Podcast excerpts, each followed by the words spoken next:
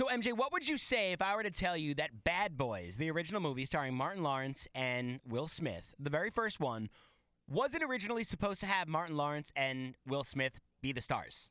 I would say some mistakes are happy mistakes.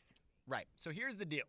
When they made Bad Boys, the original movie, Martin Lawrence and Will Smith, which by the way went on to be a complete huge success. What a franchise the Bad Boys movie franchise was. Very feng shuang.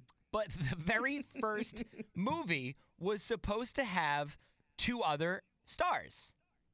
Now, the only reason it didn't happen was because one of the two stars backed out. Go ahead and take a guess as to the two stars you think it was going to be. The Rock and No, you're already wrong. Kevin Hart. No, back then, I mean, I don't even think they were known at that point. I don't remember when the year was. Jon Lovitz and Dana Carvey, No idea who either one of those are. both from Saturday Night Live, and you know Jon Lovitz and Dana Carvey. They've been in a lot of different Adam Sandler movies, and they were they were comedians back in the late '80s, early '90s. Um, they've been in a lot of comedies, but not exactly what you'd expect to be the ones that fill the shoes of Martin Lawrence and Will Smith in that movie. The only reason it didn't happen was because producer Jerry Bruckheimer says it fell apart when Dana Carvey backed out and didn't want to do the movie.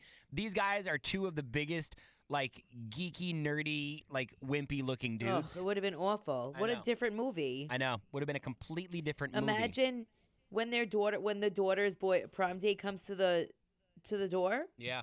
Yeah. It's the best scene. One of the best scenes ever. And by the way, Will Smith wasn't big enough to get the movie made on his own. Like if he was just the solo star and it was just him with like some other, you know, name, they weren't Yeah. willing to make the movie with just Will Smith because he wasn't big enough at the time. Martin Lawrence was actually a bigger deal um, at that time. So once Martin Lawrence joined, that's when they got the green light to make the movie. oh God, thank God, thank you, Martin, saving the day. Right? Martin.